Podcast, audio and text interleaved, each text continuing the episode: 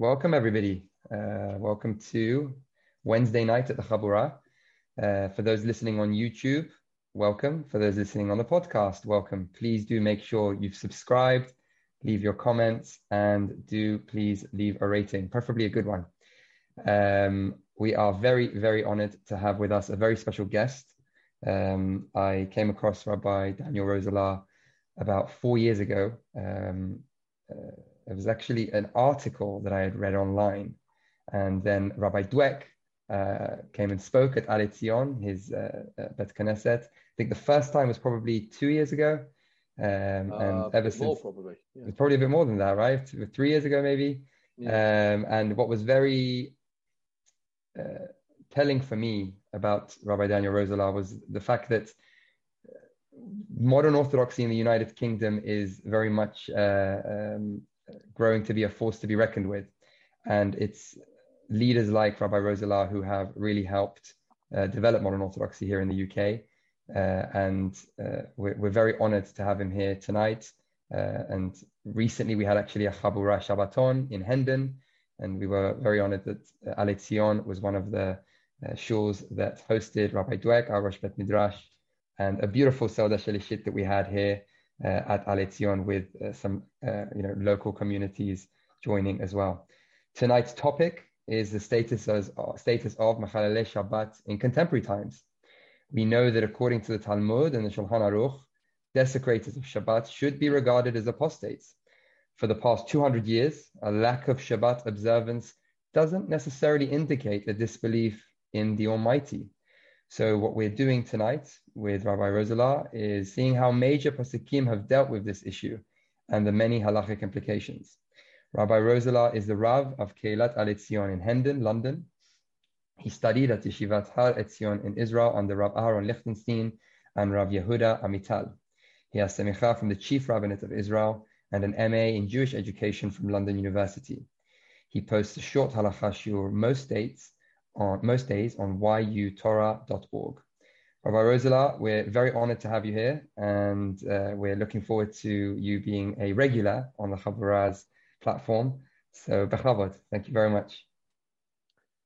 Thank you very much, and good evening, everybody. Uh, appreciate that very warm welcome, and uh, it's a pleasure to have the opportunity to learn and uh, teach Torah together with you all this evening. B'chol atar v'atar, wherever everybody finds themselves. I understand that uh, I'm speaking tonight to a fairly global uh, audience. So the topic, as uh, we've already heard, the topic that I want to discuss is the status of uh, Shabbat, Shabbat desecrators, uh, in the current uh, context. And the reason why I chose this topic uh, in particular is because it's interesting from two perspectives. It's interesting from a, a straightforward halachic perspective. I want to know what the halacha is. I want to know what the din is as far as uh, Shabbat are concerned, um, the halachic implications, uh, whether I can uh, count them towards a minyan, whether I can drink the wine that they touch, uh, whether I can eat the food that they uh, cook, etc., etc. Um, so that's one reason why I want to uh, look at this uh, this sugya. I need to know the halacha. The second reason why I chose to uh, learn this sugya with you this evening is because it's very interesting in terms of the development of uh, halacha over the course of the uh, past uh, 200 years or so. And it's interesting to see how various poskim or as perhaps we would say this evening, Posakim uh, would say, um, that uh, you know how they've approached this issue in response to uh, changing sociological conditions. Uh, very often we talk about um, contemporary halachic issues. Uh, indeed, in uh, my own shul, I give a, a, weekly shiur on contemporary halachic issues, and I've spoken many times in many contexts about contemporary halachic issues. And one of the observations that I often make is that uh, what is it that makes something uh, a contemporary issue rather than a timeless issue? Um, you know, many halachic issues are, timeless, whether or not uh, I have to repeat Ya'aleh V'yavo I'll repeat Birkat Hamazon if I missed out Ya'aleh V'yavo, is a timeless question. That's not a contemporary question. What makes something a contemporary question? So it's either something which is new technologically, heart transplants, for example, organ donations. These are things that didn't exist uh, uh, 100 years ago. So it's a contemporary uh, halachic issue. Or sometimes it's uh, a changed sociological context, which turns it into being a contemporary issue.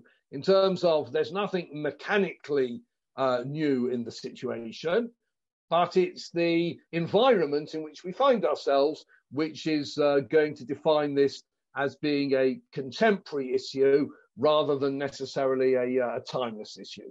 And what we're going to see is that uh, this is very much a contemporary issue, and the Possukim have responded to the uh, uh, to the challenges uh, of the era or the eras in different in different ways.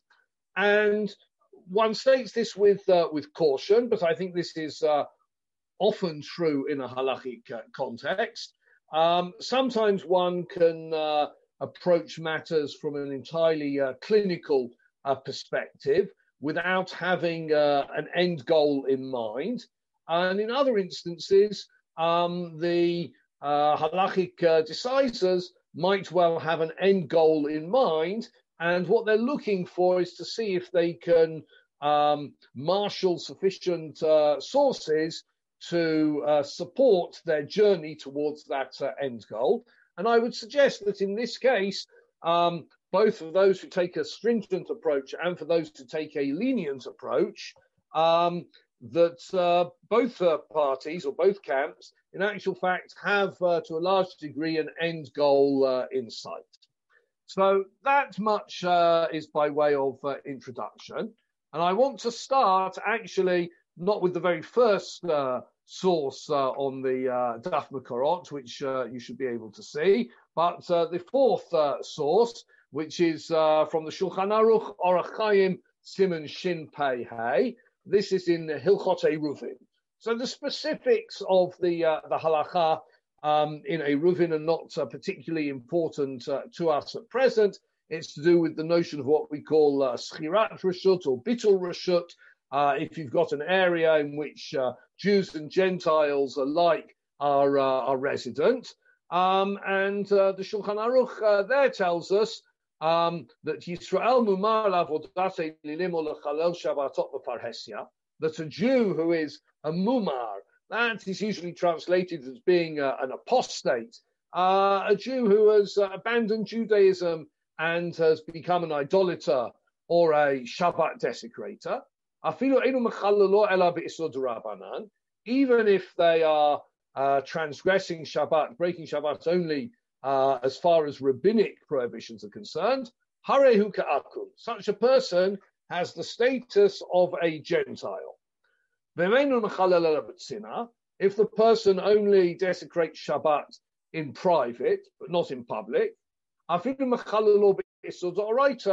even if uh, they desecrate Shabbat uh, on a biblical level, Harehu Israel, they've got the status of a, of a Jew for all matters, and with Atel Rashut, and therefore, in the uh, context of Hilchot Eruvin, they can be Mafatel Rashut, they can uh, say that uh, their Rashut, their, their, their, territory within the Eruv is, uh, is subsumed by, by everybody else's.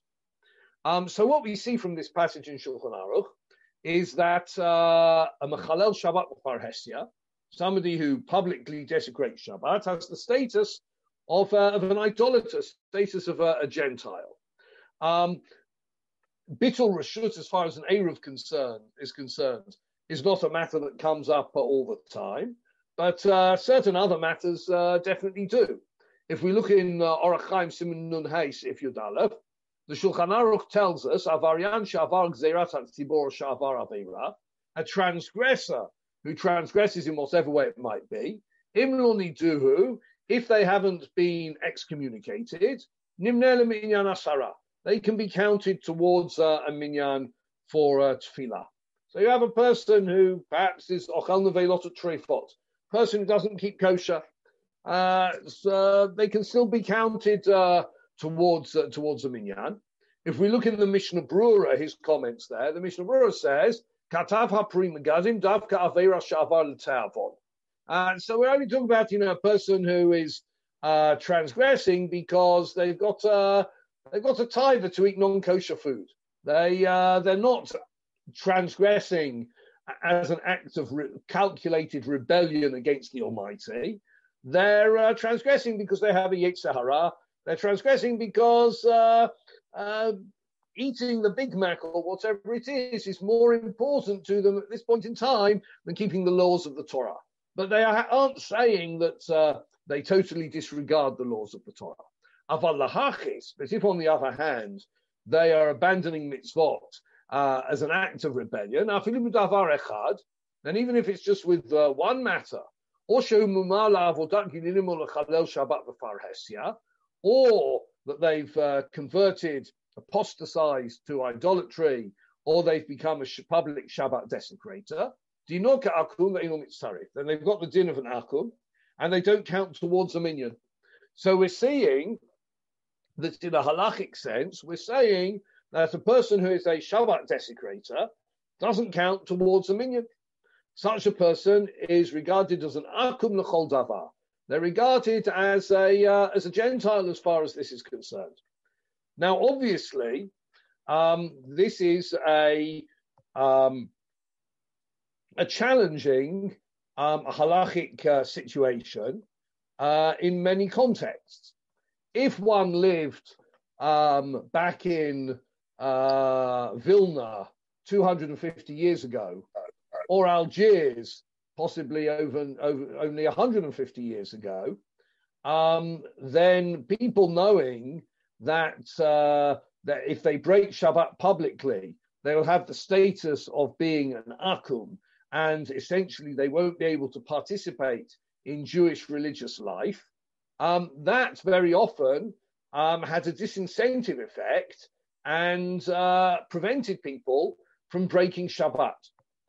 Unfortunately nowadays, we find ourselves living in an environment and an era where Chilul Shabbat is uh, very, very widespread.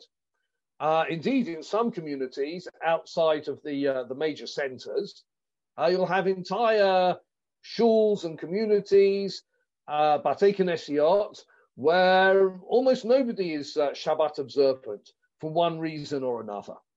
If we were to take um, this uh, statement of the Mishnah Brura and other poskim uh, as the final word on the matter, then we would find that in uh, certain uh, communities outside of the major centres, then essentially they might be having services on Shabbat. They might even have uh, a daily minyan, but uh, it seems that everything is uh, batelum um, and that everything is halachically meaningless because you've got uh, 200 Jews in the synagogue none of whom have the halachic status of being Jewish. They have the halachic status of being ka'akum, of being like a, an idolater. There's some discussion whether they are idolaters or they're like idolaters. It doesn't make any difference. You haven't got a minyan asara there. You don't have a, a minyan of people there. Um, the disincentive factor is entirely uh, is entirely absent. Uh, standing up uh, from the pulpit in front of the Aron HaKodesh and announcing that uh, we have a major problem here um, everybody is uh, Mechalel Shabbat. We don't have a minyan. We can't continue with the service. It's not going to have the effect of uh, Ezra Hasofer speaking uh, to the Jewish people in exile. Um, it's just going to disenfranchise people from any association with Orthodox Judaism. So, how one should proceed um, necessitates us to learn through the entire sugya and start off by asking ourselves, where do we get this halacha from?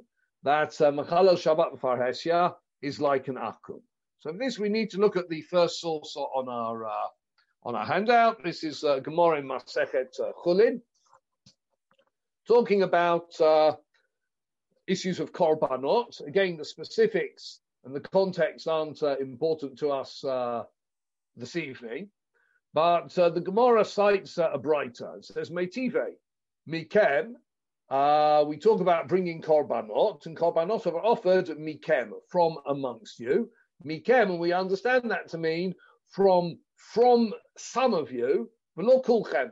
But not everybody is able to bring a korban. Not siet hamashumad.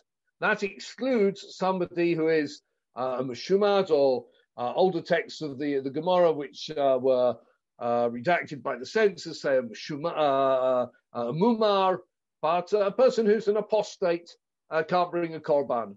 Mikem, bachem chilakti v'lo b'umot. So this applies to you, to the Jewish people, doesn't apply to the umot olam. Umot olam, anybody can bring a korban. Minha behema, and you bring this korban minha behema from the animals, um, and that includes people who are in a spiritual sense uh, compared to animals. And mikanam rumakablin korbanot miposhe Israel kadesh yachzeruhu behem bitshuva. In actual fact, we accept korbanot from sinners, Jewish sinners. Why? Because even though there could be theological and theoretical grounds for pushing them away, we actually want we want them to repent. We want to open the gates of uh, accessibility to them uh, we want to allow them to uh, engage in Jewish uh, religious life so that they should uh, improve their ways, correct their ways.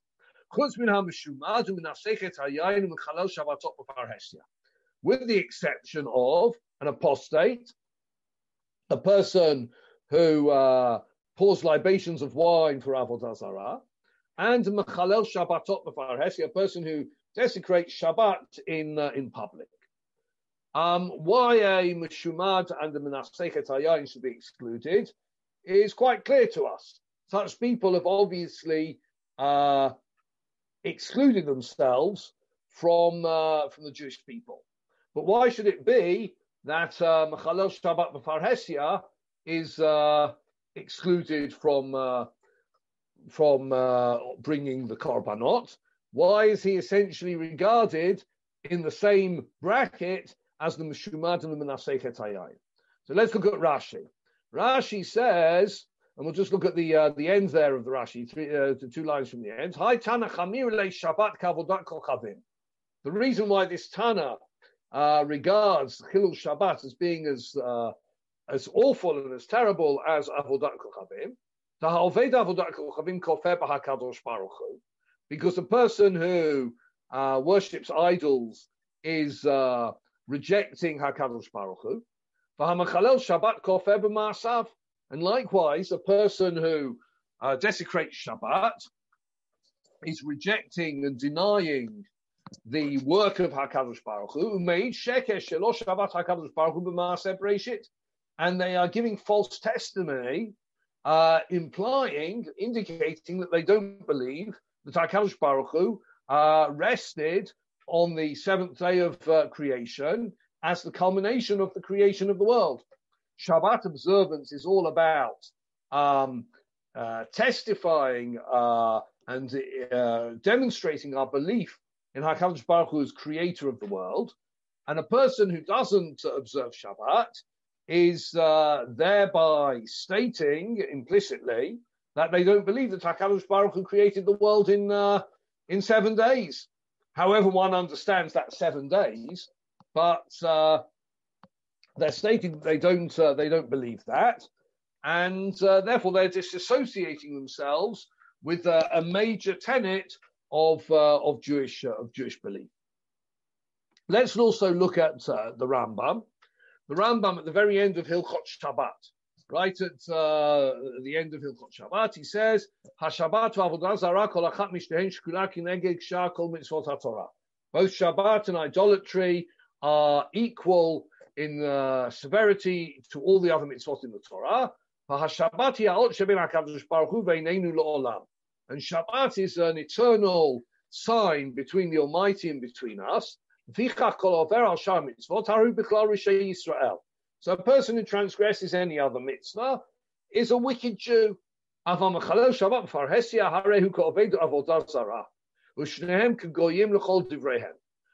a person who breaks Shabbat is like an uh, publicly is like Ovet Avodah Zarah, is like a person who has uh, um, uh, committed idolatry, and both the idolater and Mechalel Shabbat Parasya Kugoyim L'chol Divrehen. They're like Gentiles for all uh, all halachic uh, purposes. So we see so far we see the uh, the, the, the source for this uh, uh, this equivalence uh, or for this ruling that uh, Mechalel Shabbat has the status of an idolater. Um, the Gemara in Masechet Chulin, there's a similar passage in Masechet Avodah and we see that both Rashi and the Rambam are explaining to us that the reason is because uh, Shabbat observance is testimony to Hakadosh Baruch Hu's creator of the world, and a person who doesn't uh, observe Shabbat is uh, implying that they're not uh, they they de- decline to testify that Hakadosh Baruch Hu is the creator of the uh, of the world. So, of course, that is um, one of our very important uh, points because it was definitely true in the times of uh, Chazal and uh, the times of the Rishonim as well that uh, where you know almost the whole world was uh, religious in uh, one sense or another, um, and a person who opted not to observe Shabbat was usually making a, certainly a person who opted not to observe Shabbat in public was making a theological statement uh, about their belief in uh, in God and uh, God's uh, powers and uh, God's actions. The big question is, and this is uh, perhaps the the key point in this uh, shiur tonight, is that necessarily true today? does a uh, contemporary Mechalel Shabbat, has a contemporary Mechalel Shabbat considered the matter in depth and come to the conclusion that they don't believe in uh, the Almighty as creator of the world, and therefore there's no point in uh, breaking Shabbat, uh, in, in, observing Shabbat, or are there other reasons why they are breaking Shabbat? And uh, if it's uh, if it's true that there are other reasons why they're breaking Shabbat, then we have to ask ourselves, does that make any difference from a halachic perspective? Uh, maybe uh, we're not uh, darshinam tamadikra. Maybe, you know, even though the uh, the facts on the ground have changed, maybe the halacha hasn't uh, changed or shouldn't be applied uh, differently. So I now want to look at a number of um, uh, acharonim, not in chronological order, but uh, in a thematic order, and see how they have uh, addressed this uh, this question. Um, you will forgive me. I'm going to be um, Ashkenazi centric um, this evening in terms of most of the sources I'm citing are Ashkenazim. Uh, there are two reasons for this. one is because that's my halachic background. Uh, so I'm more familiar with, or uh, overwhelmingly more familiar with uh, the Ashkenazi halachic tradition rather than the uh, Sephardi halachic tradition. Uh, but also uh, because I did try to do some research from a Sephardi halachic perspective. And as I'll mention to you during the course of the year, I could find very limited reference to it uh, in the uh, poskim that I'm uh, familiar with. Uh, it might be that uh, others uh, discuss it, um, but um, to a lesser degree, um, certainly to a much lesser degree than the than the Ashkenazim. I suspect um, that the reason for this is because this wasn't historically going back 150 years, 200 years. Um, I suspect this wasn't such a problem in uh, Sephardic communities as it was in uh, Ashkenazi communities.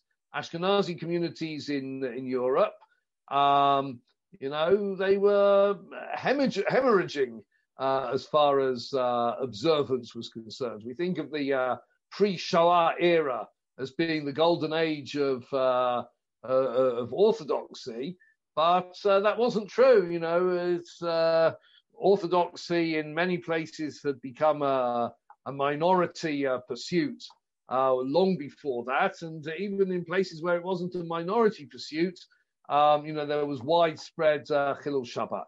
So I suspect that uh, the situation wasn't as dire in uh, in the Sephardi communities as it uh, as it was in the Ashkenazi communities, but perhaps uh, an expert on uh, on Jewish history uh, could tell me whether that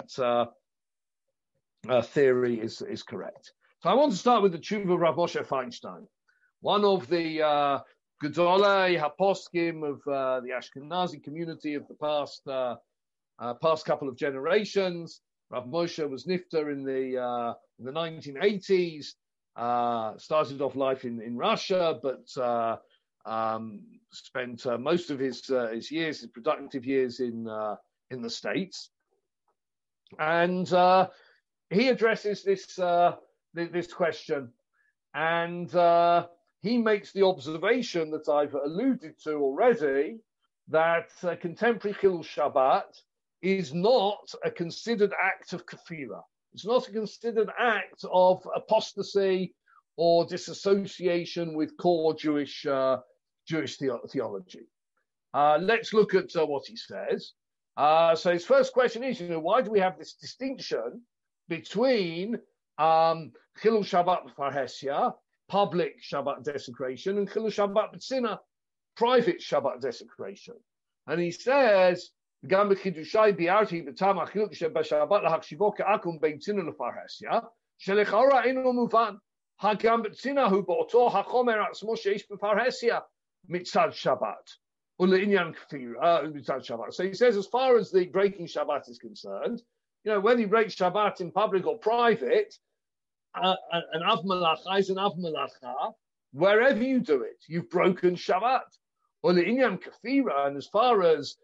um, uh, denying HaKadosh Baruch Hu is concerned, one could suggest Adrabah, but Sinna Yesh Katzat Yotzeh Kafira, because Eden Bavakam Dafa Ayin Tet, Bachil Ben Ganav Gaslan. Says maybe we could say that doing an Aveira in private is uh, is worse than doing it in public because there's the implication that uh, if I close my curtains and close my doors, even HaKadosh Baruch Hu can't see me. And that, of course, is uh, heretical. So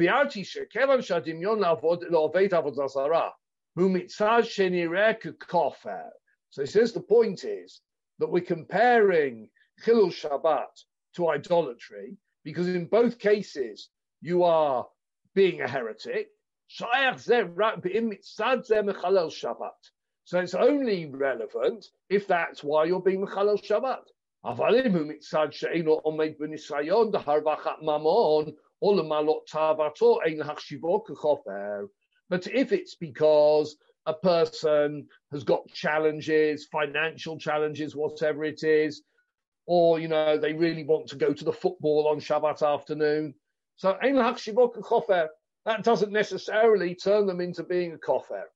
That's the, the reason why they're breaking Shabbat is just because something else is more exciting or, or more important to them at this juncture in their lives. But it's not uh, because they are making a conscious decision to reject the notion of HaKadosh Baruch Hu as creator. You have to remember that uh, you know, Rav Moshe Feinstein lived on the uh, Lower East Side in, uh, in New York.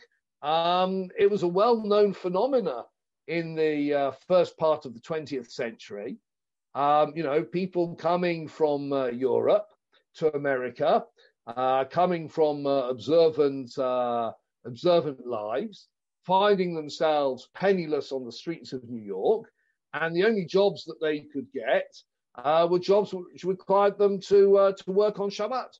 Some people were willing to be fired from their job uh, every uh, Monday morning when they came into work because they hadn't uh, been there the previous Saturday. But uh, others, um, with a family uh, to feed and the like, just uh, felt too challenged by that situation.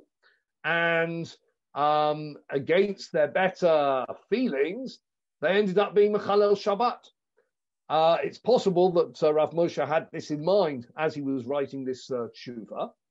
Um, a person who's come from Europe, from an observant, uh, from an observant life, who's doing their best to lay tefillin every day, to eat kosher, to uh, send their kids to uh, Talmud Torah after school, etc., etc.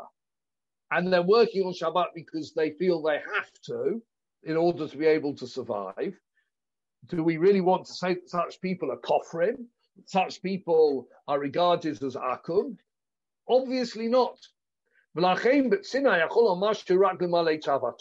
Therefore, if they're breaking Shabbat, but sinner, if they're doing this in private, then we can say it's just uh, lemalot tavato.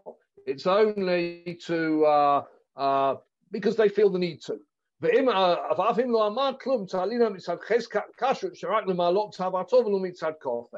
And even without discussing it with them, if they're essentially, you know, uh, good Jews, however one defines that, then we can assume that that's why they're breaking Shabbat because something else is more important to them now.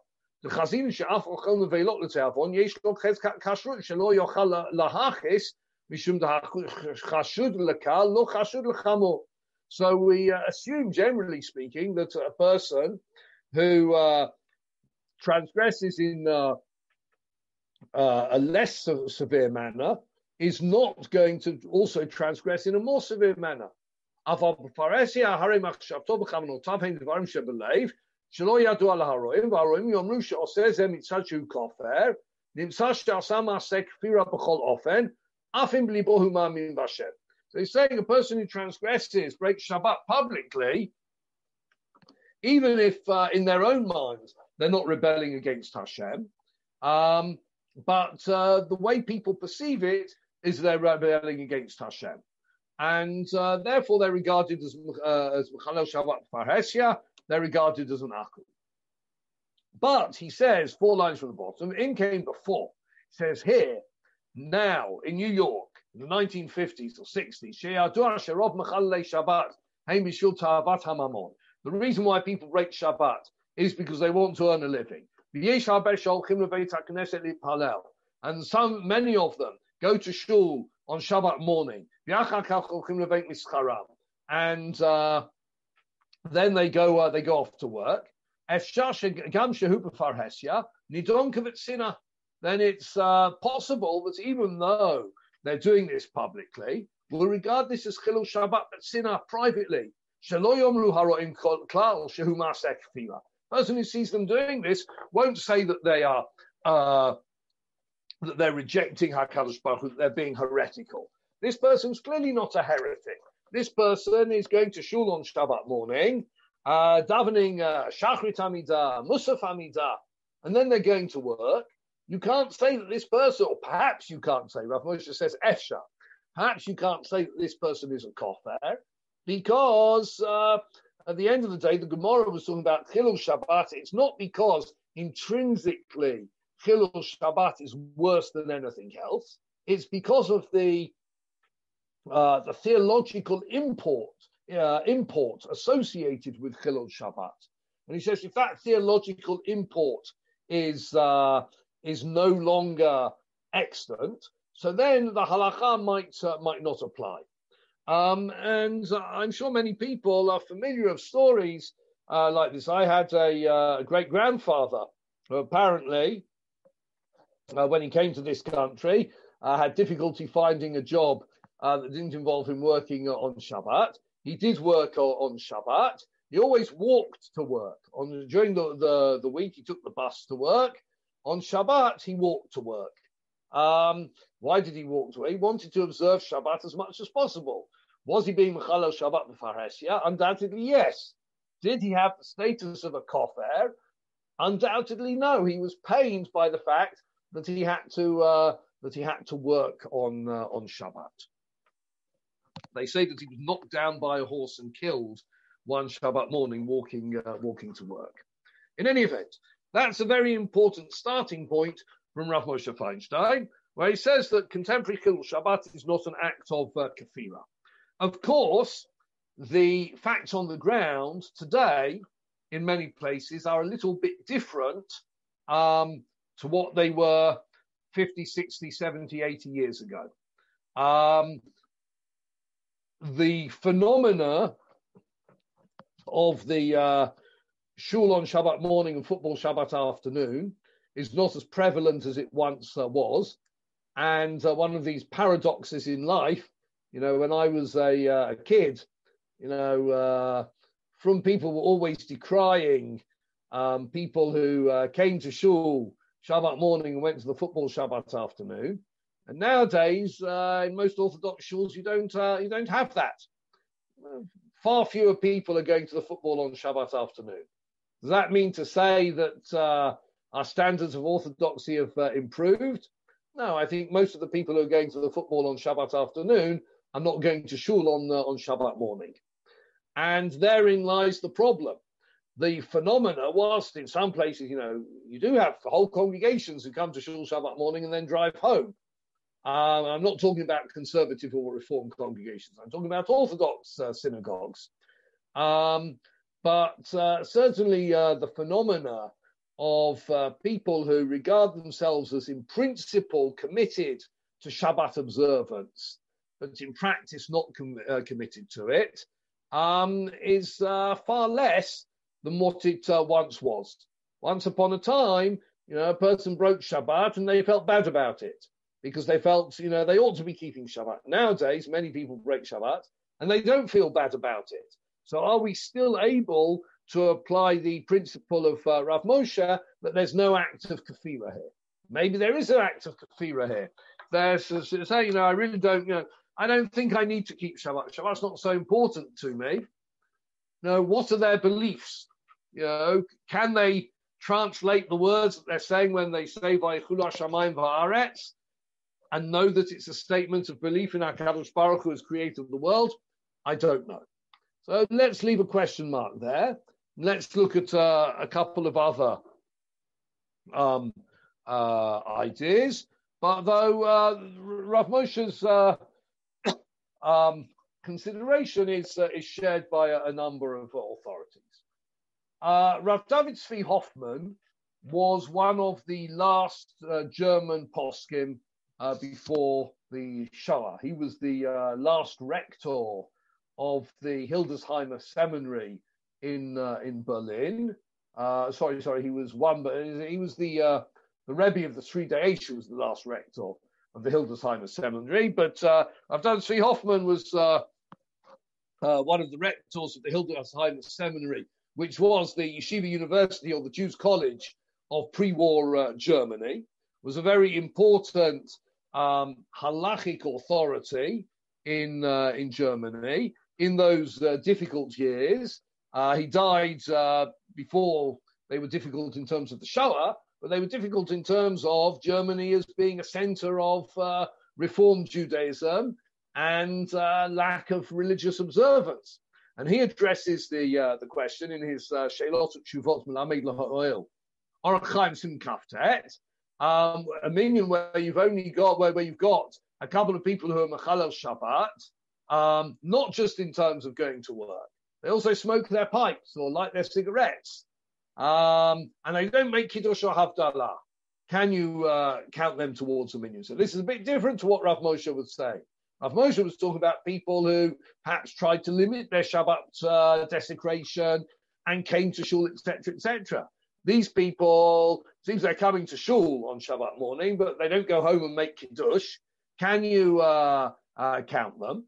So he says, one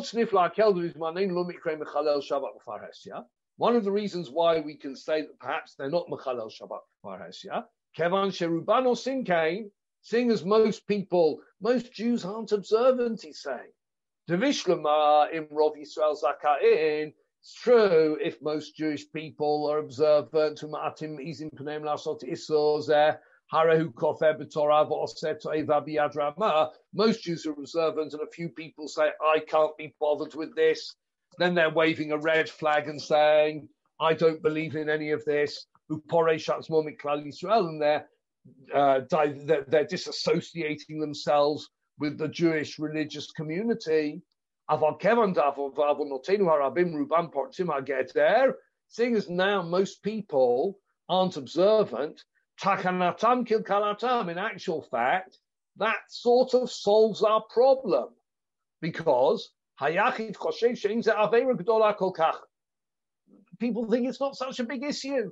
You can break Shabbat publicly, and that doesn't stop you being Jewish. If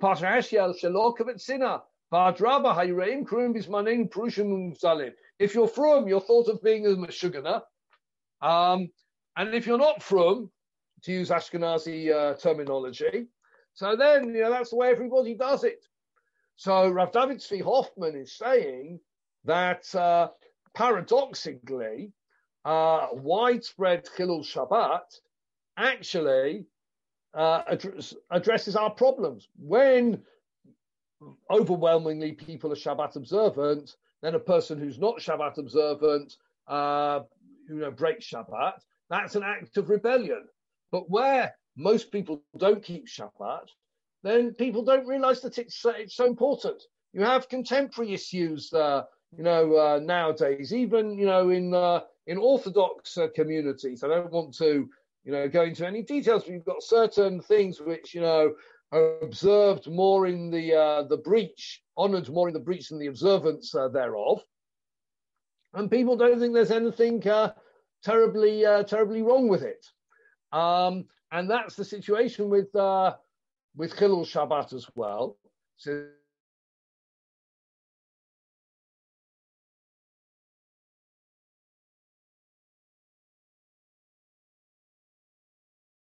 um, being Mechalel Shabbat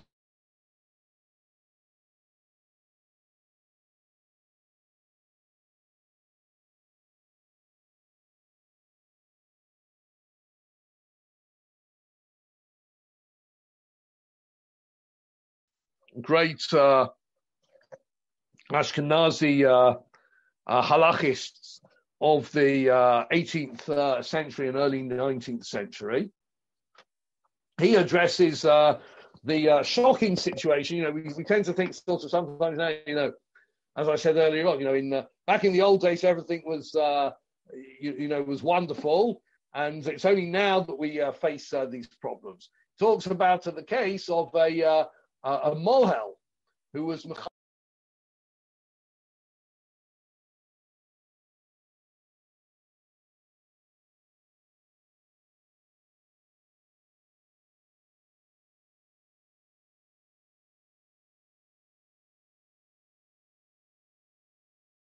We've lost the Rav.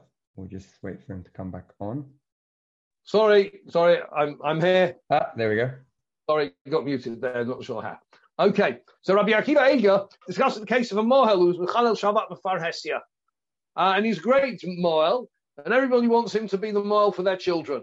You know, if this were to happen in London today, you know, he'd be chased out of town. Nobody would let him, uh, you know, no Orthodox community would uh, let him act as a, as a Mohel. Rabbi Akiva Eiger, 250 years ago, was uh, dealing with this, uh, this situation.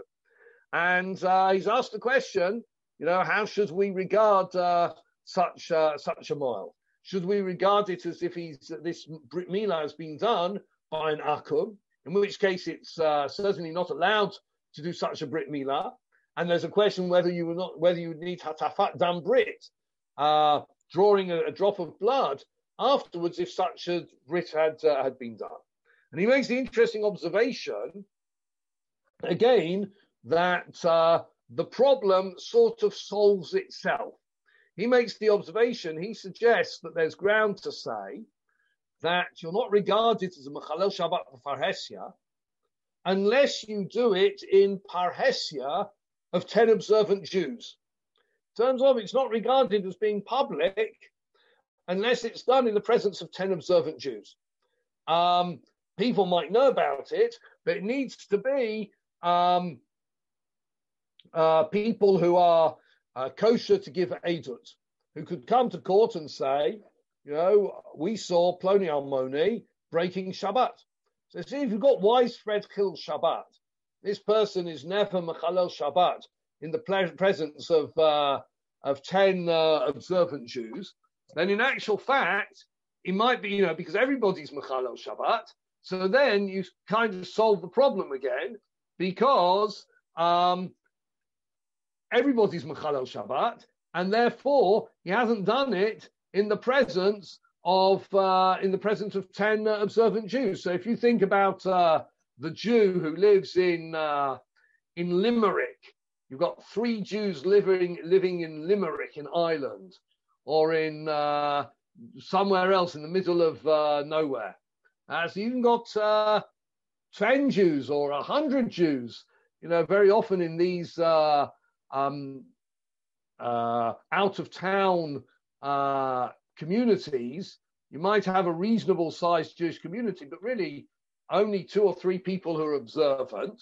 Everybody else is breaking Shabbat. They're never breaking Shabbat in the presence of uh, of 10, uh, 10 observant Jews. So Rabbi Akiva Eiger says that he's approaching it from a very different perspective to Rav Moshe Feinstein and Rav David Tzvi Hoffman. They were addressing it from a theological perspective. He's addressing it from a technical perspective. He's saying that I don't know what this person's theology is. I'm not even getting into theology. I don't know how interested Rabbi Akiva Eiger was in theology, to be honest. But uh, I'm looking from a technical halachic perspective. Is this, you know, if this person, you know, is called on to be, you know, Makadesh uh, Shem Shamayim Barabim, okay, that has to be done in the presence of 10 Jews. You wouldn't have to give up your, your life because there aren't 10 observant Jews. Likewise, a person who is Mechalel Shabbat only in the presence of non-Orthodox Jews, then isn't regarded as Mechalel Shabbat Afar Hesia. Again, the realities on the ground uh, today might be, uh, you know, northwest London might be different to uh, to Limerick or to Nashville, Tennessee, but uh, it's an important uh, principle to uh, to be aware of. Chief Rabbi Uziel Rishon Sion uh, in Israel in uh, Mishpatei Uziel, Krach Gimel, or Chaim Simon Nun. Uh, he takes issue with this. Um, he says that uh, that's not uh, that's not true. It's only uh, true in certain cases that you need um, to have ten people who are Shabbat observant to make the others regarded as being Bafar Hesia. Um, but as far as this is concerned, as far as Mechalel Shabbat is concerned, um, you don't need it uh, to be in the presence of, uh, of 10 people who are, who are Shomrei Shabbat, and uh, he doesn't accept uh, the contention of, uh, of uh, the Noda Bihuda. Let's now go back to, sorry, the, the, the, contention of Rabbi Akiva Let's go now back to the Binyan Sion. The Binyan Sion was also one of the very important German poskim Rabbi Yaakov Ettlinger, um, who uh, lived in the, uh, the the first part of the um, first part of the 19th century, and he uh, addressed this uh, question also because he was stuck. You know, lots of people showing up to shul without, um, uh, but not being shomrei Shabbat. And he says we've got two uh, things that we can consider here. One is, as we've mentioned previously, you know, they are making kiddush and uh, and Havdalah and saying tefillot, in which case they're clearly not kofrim, they're clearly not denying the uh, the existence of Hakadosh Baruch Hu and his role in the world. As I've said, whether or not that would apply in a contemporary context, I don't know. But his first uh, consideration is very, very important.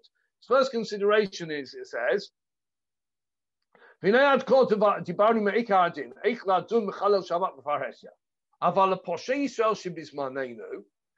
says it contemporary Shabbat. And this is going back 200 years. Bahem. I don't know what to do about it.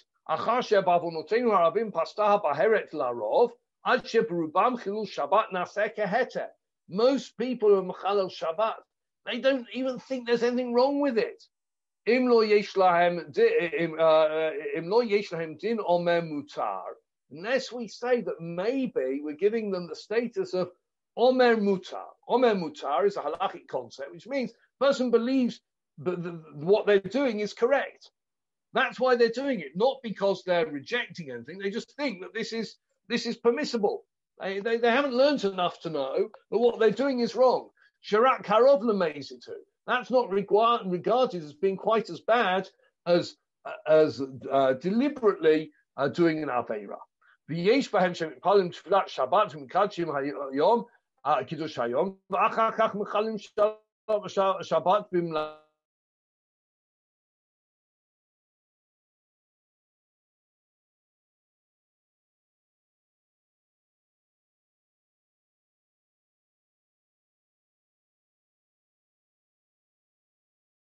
Well, and if we look in the middle of the paragraph, he says that it's very possible that Mumrim, Shabbat, it's very possible they're not regarded as apostates, even though they break Shabbat, or Tehem because they're just behaving in the way that they were poorly educated to behave. And then they've got the status of being tinok shenishpa, a tinok, a child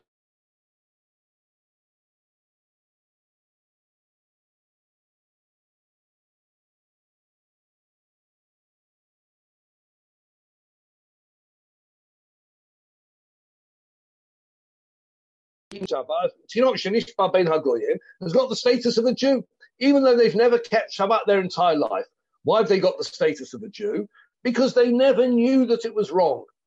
Now, this is quite a brave approach, a radical approach to say that a person who has grown up in a Jewish home, perhaps with a mezuzah on the door, and going to shul on Shabbat, knows that they're Jewish, and has gone to Hebrew classes and learned about keeping Shabbat, is still regarded as Tinok Shenishbal Ben HaGoyim, is still regarded as being a person who's not had a Jewish education, knows nothing about it. But the point that he's making, the, the, the notion that he's uh, creating is that in actual fact, we can apply the principle. We can say, listen, does the person know that what they're doing is really so terrible? And if they don't, then perhaps we can't, we shouldn't regard them as being Chalal Shabbat B'far Hesia. Even though technically that's that's what they're doing, halachically we shouldn't regard them as uh, as such. That's the uh, view of the uh, of the Binyan Sion, Rabbi Yaakov Ettlinger. It was uh, then uh, repeated and amplified by the Chazon Ish in the early part of the uh, the 20th century.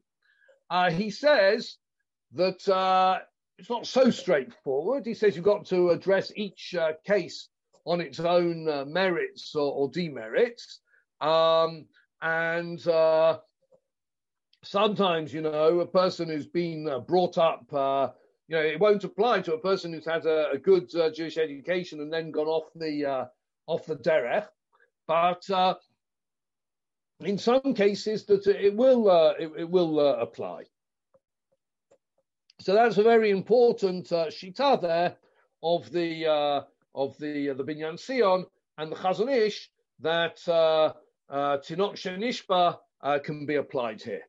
Uh, the Mishnah Brura in Simon Shin uh, based on the Chai Adam, also mentions that in actual fact, um, it could be that a person who won't be Mechalel Shabbat in front of an Adam Gadol, in front of a rabbi, um, you know, isn't regarded as uh, Mechalel Shabbat B'far Hesia, because again, it's showing that uh, they feel uncomfortable about what they're doing. They they realise it's not right. Uh, but again, you know, in many instances, I've had, you know, when I was uh, rabbi in uh, more outlying uh, communities, I would have, uh, you know, members who drove to shul on Shabbat, drove home after the service, and if they saw me walking home and they're driving, they would wave to me from their cars. Um, there were others, of course, who you know, pulled their coats up uh, over their heads so that I wouldn't see them. Uh, so the ones who pulled their coats up over their heads so they wouldn't be seen by the rabbi, maybe wouldn't be regarded as Chalal Shabbat Farheshia. Those who wave, we'd need to find another reason to say they're not Chalal Shabbat Farheshia, maybe because of the Tinok Shenishba. Uh, to conclude, um, I want to bring to your attention uh, tshuva of Rav Osher Weiss, in Chatzar Shech Chelek Aleph Siman Yud,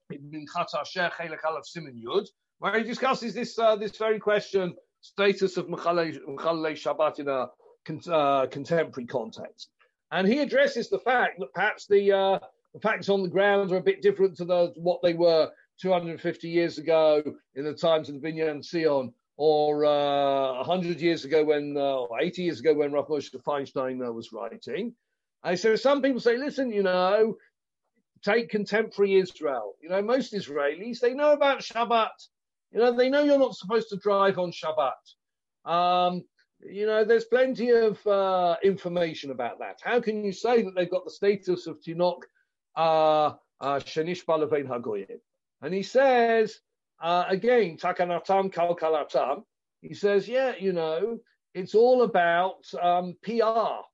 And it's true, there's lots of information about out there in the media about the importance of keeping Shabbat, but there's also lots of negative publicity about uh, orthodoxy. Orthodoxy doesn't get, always get a good press uh, as far as uh, PR is concerned, and uh, you know, just people don't think that this is something they need to do. If you look at his final line, he says, you know, you can have a person who knows that, yeah, you know, there's a mitzvah not to break Shabbat. They need to be, they need to recognize its importance. If people have been brought up in an environment where, you know, Shabbat observance is, you know, um, you know, something which some people like to do and some people don't like to do, but it's not binding on everybody, then, you know, they're Tinok Shenish Balavein Hagoyim and uh, the Rishon Tzion, um, uh, Harav Yitzchak Yosef in uh, Sheilot and Shuvot Rishon Tzion, Chelek Alashim Kafav. Um, he says that uh, we can rely on the uh, the Chazon Ish, and it's interesting uh, in his tshuva on the subject, and uh, Harav Ovadia also has a tshuva in uh, Yabia Omer discussing uh, this topic in context of Shechita. I think it's Yabia Omer Chelek Aleph, Yorater Simon Yud. Um, neither of them quote a lot of Sephardi authorities. It's, it's kind of interesting. They they build their theses on the uh, Ashkenazi uh, poskim. I think it's not an issue that, as I said earlier, I think it's, an, not an issue that was really addressed uh, by the Sephardim uh, because it wasn't such a big issue for them.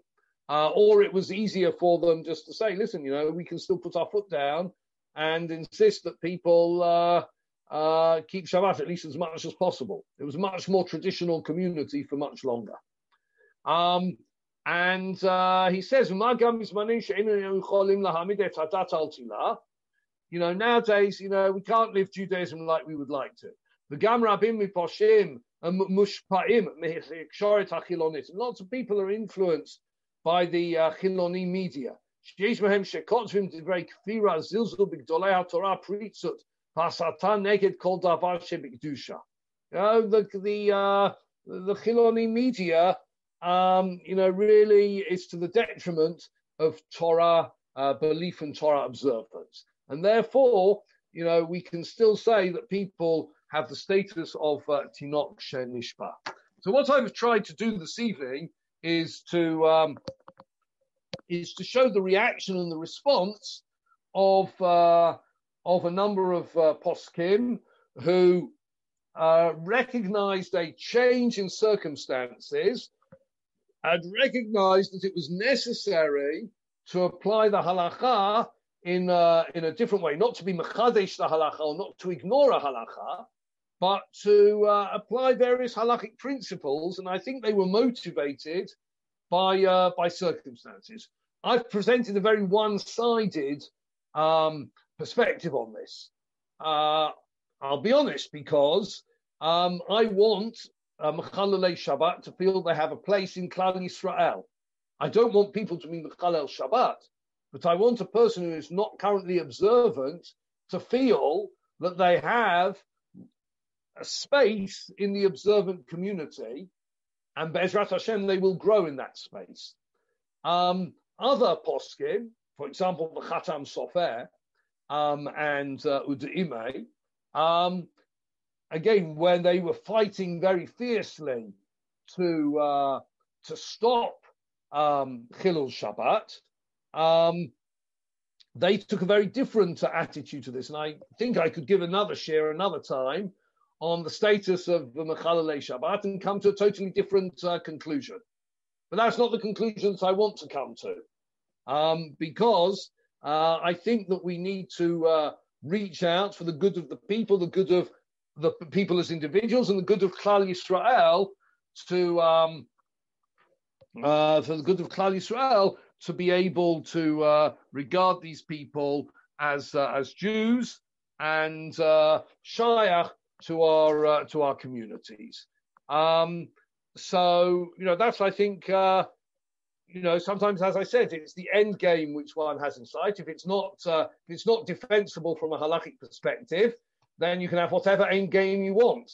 But in some instances it is defensible, and uh, I think in the it could be that if one lives in uh, Bnei Brak and uh, finds the one Mechalel Shabbat who won't respond to words of admonition or to a, uh, a welcoming arm, that uh, it's correct to let them know that they'll be regarded as an akum l'chol davar. But I think in the uh, more um, in the broader communities that we find ourselves, I think the uh, best way to move towards increased uh, observance of Shabbat is by being makarev rather than being merachik. And I hope I've managed to uh, uh, uh, present this evening uh, halachic grounds that we can indeed be makarev. Thank you so much.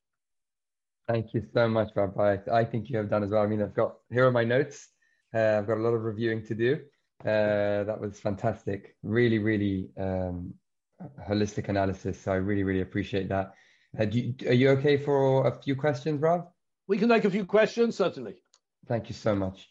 Um, okay, Rob Shah, I see you've got your hand raised, digital hand. Go ahead. Thanks, you know. Hi, Rob. Thanks for the shiur. Good evening, Rob. Um, just, I, I might have misheard, but I think at the start of the shiur you mentioned around, um, uh, you mentioned about wine. I think, I think, and I thought it was going to be in relation to, in terms of, um, you know, drinking wine that, that a non-Jew has touched and how that fits in with, uh, with uh, people who are maybe not observant. So is does all that you've said in terms of Machalei Shabbat and how we see them apply the, the same rules with with drinking wine that they might have opened or touched as well, or is it a slightly different track? Um, it's discussed. Uh, some uh, some authorities uh, think that the two are analogous, um, and that essentially what we're saying that Machalel Shabbat uh, doesn't have the status of an akum, and therefore you can uh, you can touch their wine. Uh, you can drink their wine. Others take a more limited approach and say no, it's a it's it's a particular gezerah as far as wine is concerned, um, and uh, you know one still needs to be strict, even though um, uh, you know, even though we might in general apply Tinok Shenishba, it seems that, uh, that, that there's certainly good grounds to say across that, that this is a, a, principle across the uh, across the board. Um, I, I, you know, wanted to keep it fairly contained and not go into any detail about the shechita and the uh, the wine. Um, so there's um, possibilities on both sides of the spectrum there. Thanks. Thank you, Rav. Um, anybody else got a question? Please put up your digital hand. Uh, in the meantime, Rav, there seems to be in, in, in my um, in the way that I've seen it an ambivalence towards Shabbat observance amongst many of the non-observant. So would you say it's that ambivalence that some of these hachamim that you quoted, some of these pasakim, that's what that's what doesn't necessarily make them that um, theological statement that they're not really making. It seems to be this ambivalent nature towards Shabbat. Is that? Listen, I think I, I, think nowadays, um, you know, and uh, I, it's very possible that you know, you know, certainly there's uh, you know things have changed since the time of the Binyan Tzion and Rabbi Akiva Eiger. But they've also changed, I think, since the time of uh, of Rav Moshe Feinstein. You know, I'll I'll share with you, you know my my late grandparents, Aleihem Shalom, were very traditional Jews in a certain sense. They weren't Shabbat observant. They both came from, uh, you know, they, they were both born at the beginning of the 20th century, 1904, 1908. So, you know, their parents were uh, were immigrants, uh, and their parents were Shomrei Shabbat. They um, were not Shabbat observant, but um, and my grandfather, you know, uh, went to work on, uh, went to shul on Shabbat morning and then went on to work afterwards. Um, when it came to say Rosh Hashanah and Yom Kippur, he would always walk to shul on Rosh Hashanah Yom Kippur. He would never drive to shul on Rosh Hashanah Yom Kippur. because he still believed that, you know, he didn't keep Shabbat, but he knew that it was wrong. He believed that it was wrong not to keep Shabbat. Uh, um, the next generation down, um, uh, on the other side of the family, part of the family became observant, part of the family didn't become observant. The part of the family didn't become observant, I think today they don't think there's anything wrong with uh, driving on Shabbat. You know, they, there's, you know, some people are from, some people aren't frum, and it's just a total, you know, the, um, you know, the the notion that people were happy to sit in shul and feel that they were sinners, that doesn't sit well with uh, you know modern society. People don't like to think of themselves as sinners. I think my late grandfather went through his life thinking that what he was doing, you know, on uh, on Shabbat was wrong. He was always very proud of the fact that his daughter and son-in-law and grandchildren, you know, were Shomrei Shabbat because I think he thought that's the way it should really be. He'd he'd failed that test. I, I think with the next generation, it's not like that, and that's the big uh, that's the big challenge. That's the big challenge. Beautifully put. Absolutely. Uh, one last question, David. You've got your hand raised. Go ahead. Hi. Thanks for your show, Rabbi. Um, I wondered what some of the poskim you mentioned would think about uh, Reform and Conservative Jews, who, on the one hand, have a considered ideological reason for not keeping Shabbat. But on the other hand, if you ask them straight up, do you believe in God? Do you think He created the world? Would say yes, of course. Um, so that's a very interesting question. What I think they would say, I've I've no idea what they would say, um, except that, of course, when one's looking at uh, um, reform and conservative uh, theology, it's not just a matter of a belief in God as a creator of the world. It's also uh, notions of the the binding nature of, uh, of Torah, the uh, notion of Torah min hashamayim, etc., uh, etc. So it becomes a, a, you know a wider you know wider question. Could one say you know you know could, could one say that uh, yes I believe in a, a God, but I don't believe that God dictated the Torah to Moshe and still, you know, still be regarded as theologically intact? Um, I think the answer is no. So, you know, Shabbat, really what we're looking at is a person who ticks all the other boxes, but they don't tick the box of Shabbat. And Shabbat is so significant that even if you've ticked the other boxes, you fall there. If you're not ticking the other boxes, ticking Shabbat won't help you. Thank you. Thank you very, very much, Rabbi. And uh, thank you all for being here tonight, uh, today, wherever you are. If you're listening on the podcast and YouTube, again, please do subscribe. Rabbi Roselaar, really, really, really appreciate that. I can't wait to uh, organize the next uh, shiur with you. Um, you are always welcome here at the Habura and uh, really appreciate uh, the education tonight. Really, really appreciate that. Thank you so much. My pleasure to have a chance to uh, learn Torah with you. Thank you so much. Good night, everybody. Good night. Thank you.